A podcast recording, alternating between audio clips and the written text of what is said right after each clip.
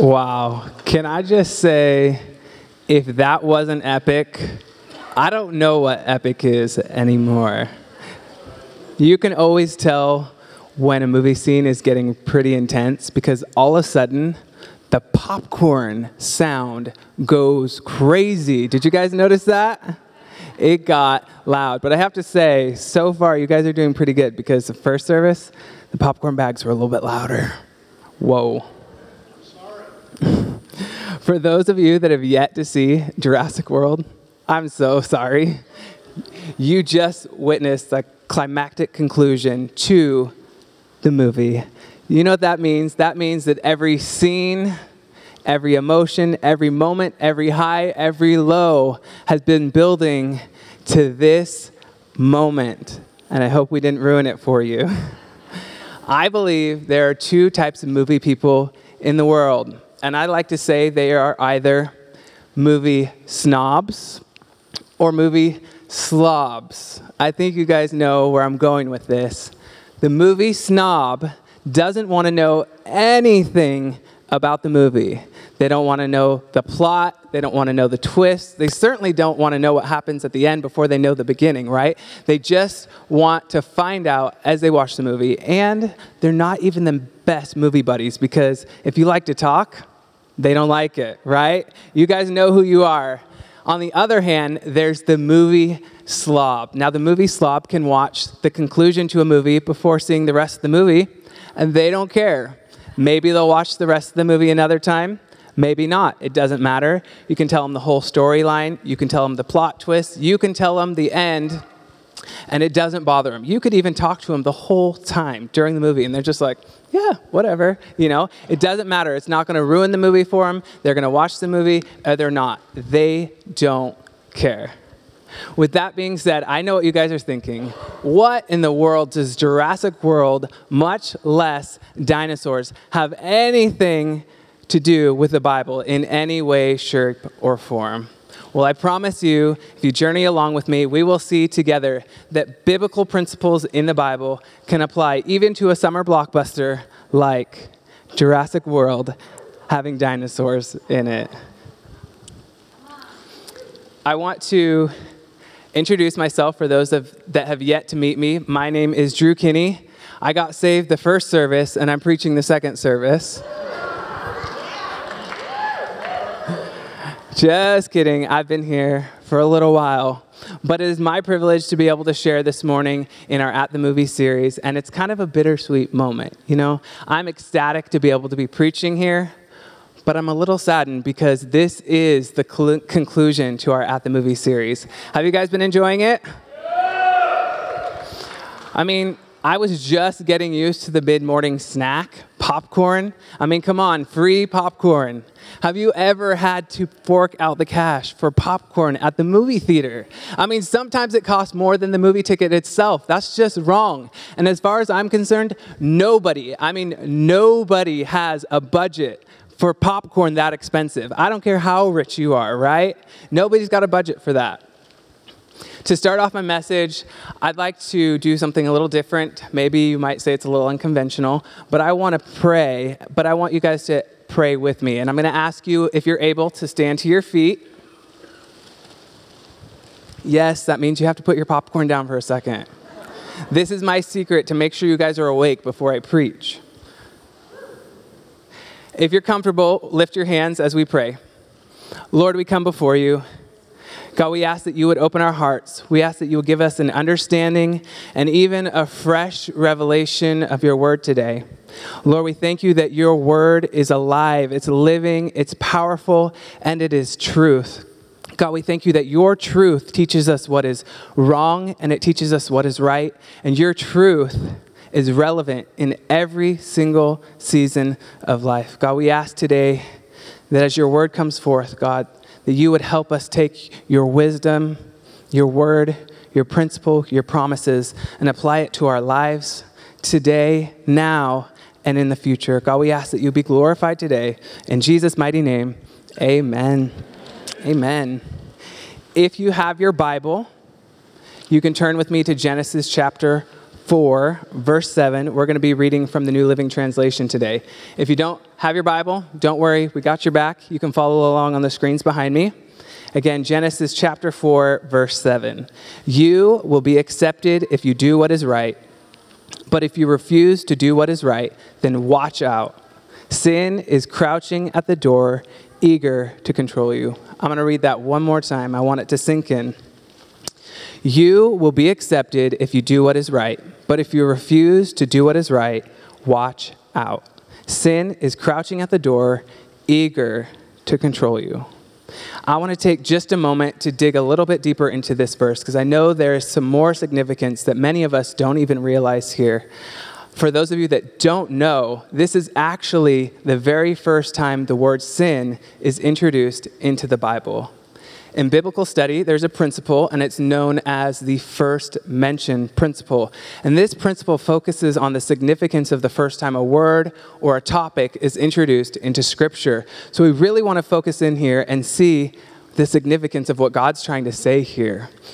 You know, when God introduces a word or a topic in Scripture, God's laying the foundation for what this topic, what this word is going to mean collectively through all out of Scripture.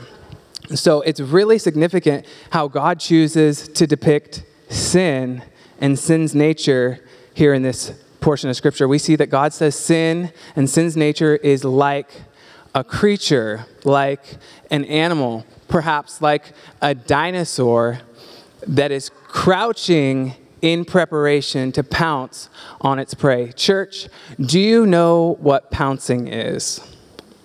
Let me just remind you that the purpose of pouncing is to attack, to kill, to harm, okay? Nothing good coming from that, right? Okay. Lions, tigers, bears, and dinos, oh my.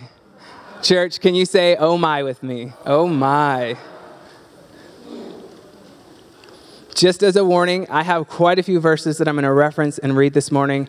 So if you are able to follow along in your Bible, awesome. I don't expect you to. So if you want to jot down the verses and then you can follow along on the screen, excellent. Are you guys ready? Psalms chapter 19, verse 12 and 13 says, How can I know all the sins lurking in my heart? Cleanse me from these hidden faults. Keep your servant from deliberate sins. Don't let them control me. Then I will be free of guilt and innocent of great sin. How can I know all the sins lurking in my heart? 1 Peter 5 8 says, Stay alert.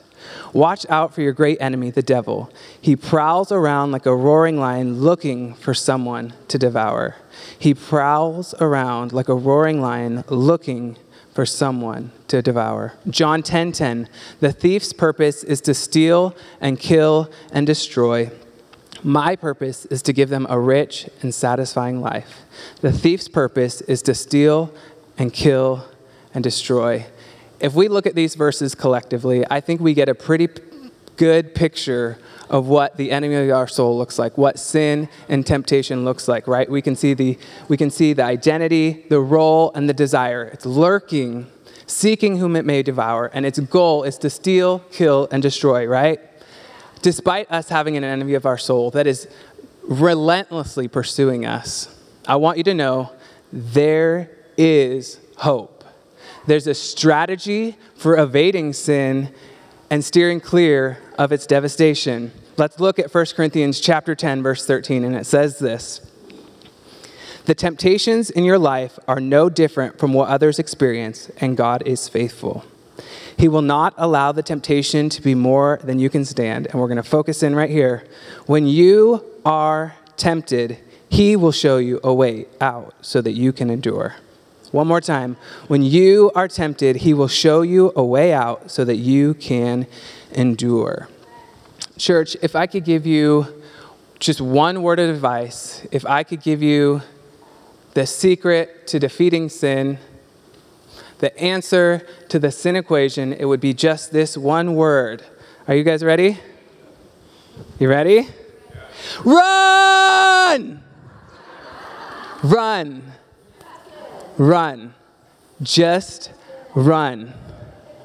Is it just me, or does every scary movie, every suspenseful movie, or every chase scene in a movie depict the slowest, I mean, the slowest running ever. I mean, visually, they look like they're running so fast, but you look behind and their pursuer, you know, the dinosaur, the murderer, whatever it might be, they're always on their tail. They can never get far enough away. Now, don't forget, there happens to just be every single obstacle in the world in front of them, and they trip on almost every single one of them. It doesn't make sense, right?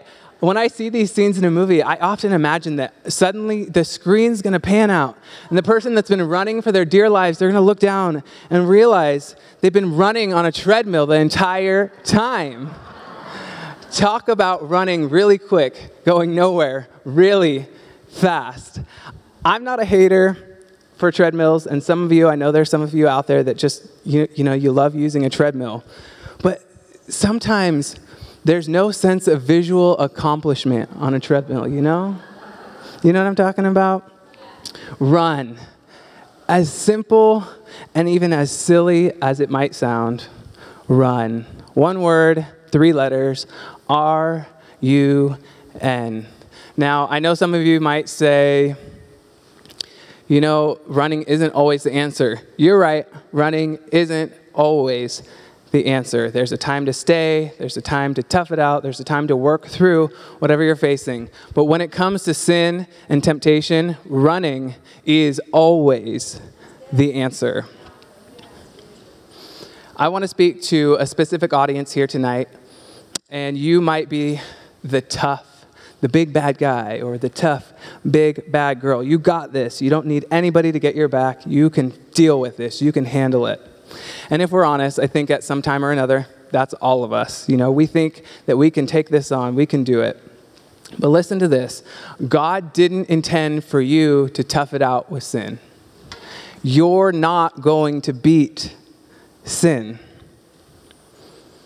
I want you to imagine Claire, the girl running with the flare in the movie, running from the dis- dinosaur. Imagine her, she gets the bright idea that she's going to stop, she's going to turn around, and she's going to tough it out with the dinosaur. How do you think that's going to go? I don't think it's going to be a pretty picture, right? Chances are somebody's going to become dino dinner, right? Yeah. In all seriousness, please, please, please, please consider this if you could muster up the strength, the energy, the grit, the vigor, whatever it took to beat sin, let me ask you this why would you need Jesus? Think about that. If you had what it took to beat sin, why would you need Jesus?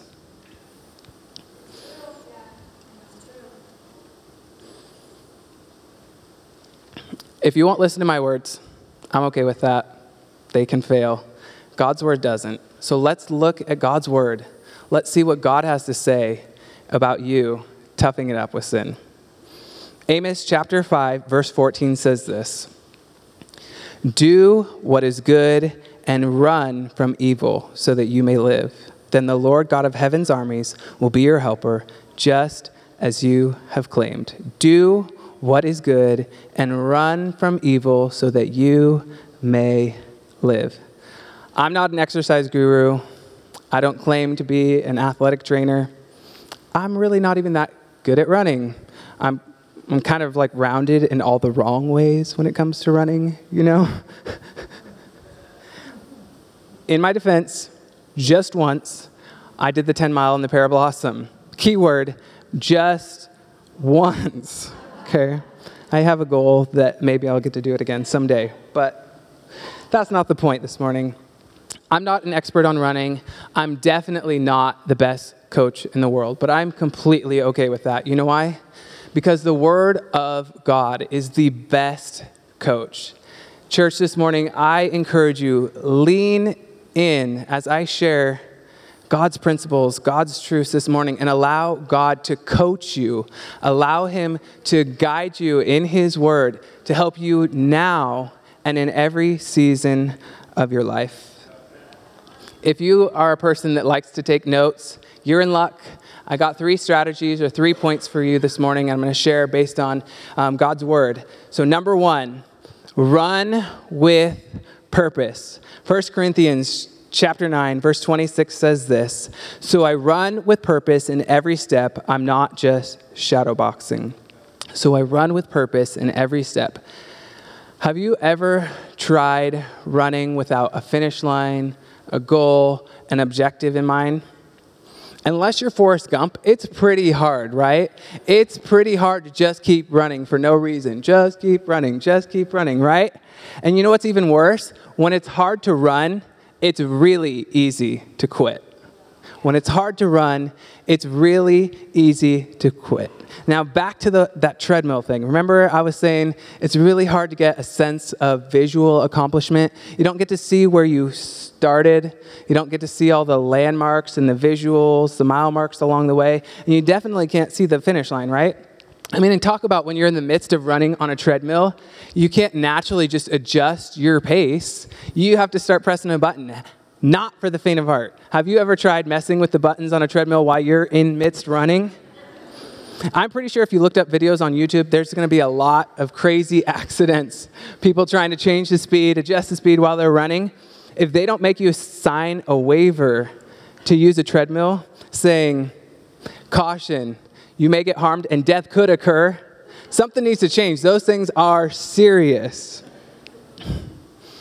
Church, it's so important that we don't just run, but that we run and pursue. We run with a purpose. 1 Timothy chapter 6, verse 11 says, "But you, Timothy, are a man of God, so run from all these evil things, pursue righteousness and a godly life, along with faith, love, perseverance, and gentleness." We can't just run. It's not enough. We got to run with purpose. We have to run and pursue.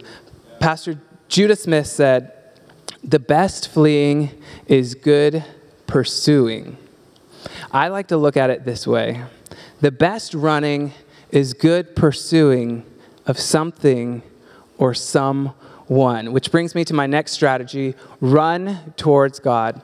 Church, I am absolutely convinced that when you run towards the things of God, like we read in 1 Timothy chapter 6, the righteousness, the faith, the love, the perseverance, the gentleness, when you run towards all those things, pretty soon you get to God.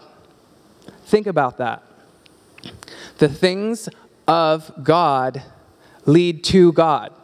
The things of God lead to God. Proverbs chapter 18, verse 10 says, The name of the Lord is a strong fortress. The godly run to him and are safe. 1 John 5:18 says, "We know that God's children do not make a practice of sinning, for God's son holds them securely, and the evil one cannot touch them." I'm a father, and I have two beautiful princesses and a third princess on the way. Yes. Three girls. You can pray for me. I have to say, my girls are definitely perfect in my eyes, so I don't know about all y'all, but she, they're perfect to me. But one thing of the many things I've learned from my girls is that when they're scared or when they're running from something, they run to someone. And you know who they run to? Usually me. Okay, why? Why do they run to me? Because they know that I'm going to hold them securely. I'm going to protect them and keep them from whatever it is that's scaring them or pursuing them, right? Whether you have kids or not, we can learn from our children. We can learn that when sin and temptation are crouching at the door, ready to pounce, we can run to God, and God is going to hold us securely. He is going to protect us from our enemy. I want to take a moment and have you use your imagination and visualize a couple of things, but I want you to think about those dinosaurs that we saw in the movie scene. Think about how big, how fierce, how relentless they were. You got that? Okay. Now, I want you to think about them chasing you. No, I'm not trying to give you nightmares, and I'm sorry if you get nightmares, but I want you to think about that. You got it? Okay, now, as you're running from these dinosaurs, picture yourself in God's arms. You know, suddenly those dinosaurs, those fears, that sin and temptation that's been on your back isn't so scary anymore. Run towards God. Strategy number three run in numbers. Ecclesiastes 4 9 and 10 says, Two people are better off than one, for they can help each other succeed. If one person falls, the other can reach out and help. But someone who falls alone is in real trouble. You know, I don't know why it is, but in almost every movie where the situation seems appropriate, they think that it's the best idea to split up. No, no, it's not a good idea. Never the best solution, never the answer. Never split up. Sure, sometimes the main character in the movie survives, but what about everybody else? Think about all the other casualties. Don't split up, stay together. You know, when you run, it's safest to run in numbers, it's safest to run with others. For obvious reasons, if you are running for your life from a dinosaur and someone else falls first, they're going to get eaten first. Just kidding. If you're running and you fall, and chances are you're going to fall, someone will be there to help you up. And likewise, you can do the same thing for other people. The moral of the story, the strength of this strategy is don't split up, don't run alone, run in numbers. Believe it or not, church, we are going to wrap it up here pretty quick. But I want to share a couple more verses with you, and I want you to listen and really grab a hold of these scriptures, these words, these promises of God, that as you're running with purpose, as you're running towards God, as you're running in numbers, that these promises will guide you now in an everyday of your life. Hebrews 12:1 says this, "Therefore, since we are surrounded by such a huge crowd of witnesses to the life of faith, let us strip off every weight that slows us down, especially the sins, the sin that so easily trips us up, and let us run with endurance the race God has set before us." Proverbs 4:12, "When you walk, you won't be held back. When you run, you won't stumble."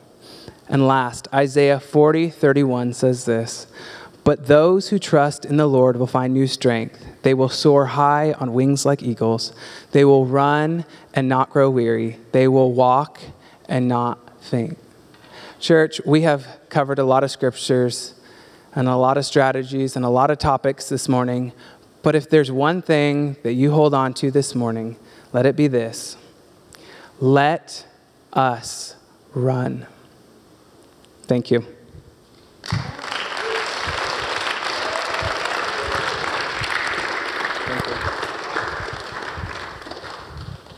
Wow, that's awesome. Let's all stand together. That was an amazing teaching. So important. As I shared with the uh, early service, uh, I got turned on to Jesus when I was 16, and so I spent a lot of my, my, my youth uh, doing youth ministry, and then uh, later on, Bible college, and, and all the years that, that I've been here at Joy. When, I, when I've seen people fall away, it's a, it's a real thing. As uh, God spoke to Cain way back in Genesis, the first verse that that Drew used, you know, hey, beware, sin crouches at the door for you. Its desire is to get you. Sharing with uh, Andrew, my friend from Portland, that uh, a phrase that I coined I never saw as clearly as when I was deceived. when you're being deceived, just seems like I can't lose doing this. It's going to be great. And sin is one of those things that comes many times as something shiny something that empowers you. and so we find this uh, teaching today. Though we started with dinosaurs chasing people, there are things that chase us sins of the flesh, besetting sins, the world, the flesh, and the devil out to stumble us. So we have to run with purpose. We have to run toward God and run together. When I've seen people fall, they lose their purpose. The purpose begins to be the deception. They quit running towards God and they isolate from people. Proverbs 18:1 says that he that isolates himself seeks his own desire or his own lust, and he rages against all sound wisdom. Well, today is a good day to just keep on coming back to God. the popcorn's still working in me. There's two, two types of people that need to work towards God. One, if you don't know Jesus today, we're going to give you an opportunity to call on his name and be saved. Number two is you and I. I think we need to keep courting the Lord. Which means what? Don't take him for granted. You may have been saved a lot of years, but you need to say, Lord, I'm still running after you. As Judah Smith was quoted here, the best running, running from sin, is to pursue God. If we could bow our head and close our eyes for a moment, I'd like to speak to everyone who came here today and you haven't joined God yet. Maybe you've even had some religion work up in your life and but you still have that empty ache that says something's still wrong. You see, when, when, when you become born again and born of God, which is a supernatural conversion, there's a peace that comes in your life. There's a sense of parentage. You, you be, begin to feel God is your father, and you begin to want to look like dad. You want to grow up and be like him. Maybe you still have that abandoned orphan feel like I'm just, I'm lost. We're here to say that the Spirit of God says the Lord's here to find you. He's known you, but He can only save you as you call on Him. If you're here today and you'd like to have us pray with you that you would become a Christian and a child of God, just raise your hand and put it up. I want to pray. See some hands going up real quickly, if you if you want to join God and you just want to know that you're saved, get, get your hand up. Yeah. I see other hands now. We're going to all pray this prayer together. If you pray this with sincerity, the Bible said that if whoever calls on the name of the Lord will be saved. It's a calling thing. It's it's being born of God, born of the Spirit. It's more than just adapting to a creed, it's the ability to have God make you into a new person, and you'll feel it on the inside. You'll feel your desires change, your assurance will change. So let's all pray this together. Dear Father, I come to you this day, and I ask you to receive me, to save me from sin, its consequences, to make me new on the inside. Forgive me of all my trespasses, those things that I meant to do, and those things I got tricked into doing. You said in your Bible that whoever that would call on your name would be saved. I'm calling on your name today, Lord. I'm calling on the name of Jesus. Save me. You also said that whoever calls on the name of the Lord would not be ashamed. I've been ashamed, Lord. Take away the shame from my life. If you'll be my father, I'll be your child. If you'll be my God, I'll be your servant. I believe in you, dear Father, and I receive you as you receive me. In Jesus' name, amen.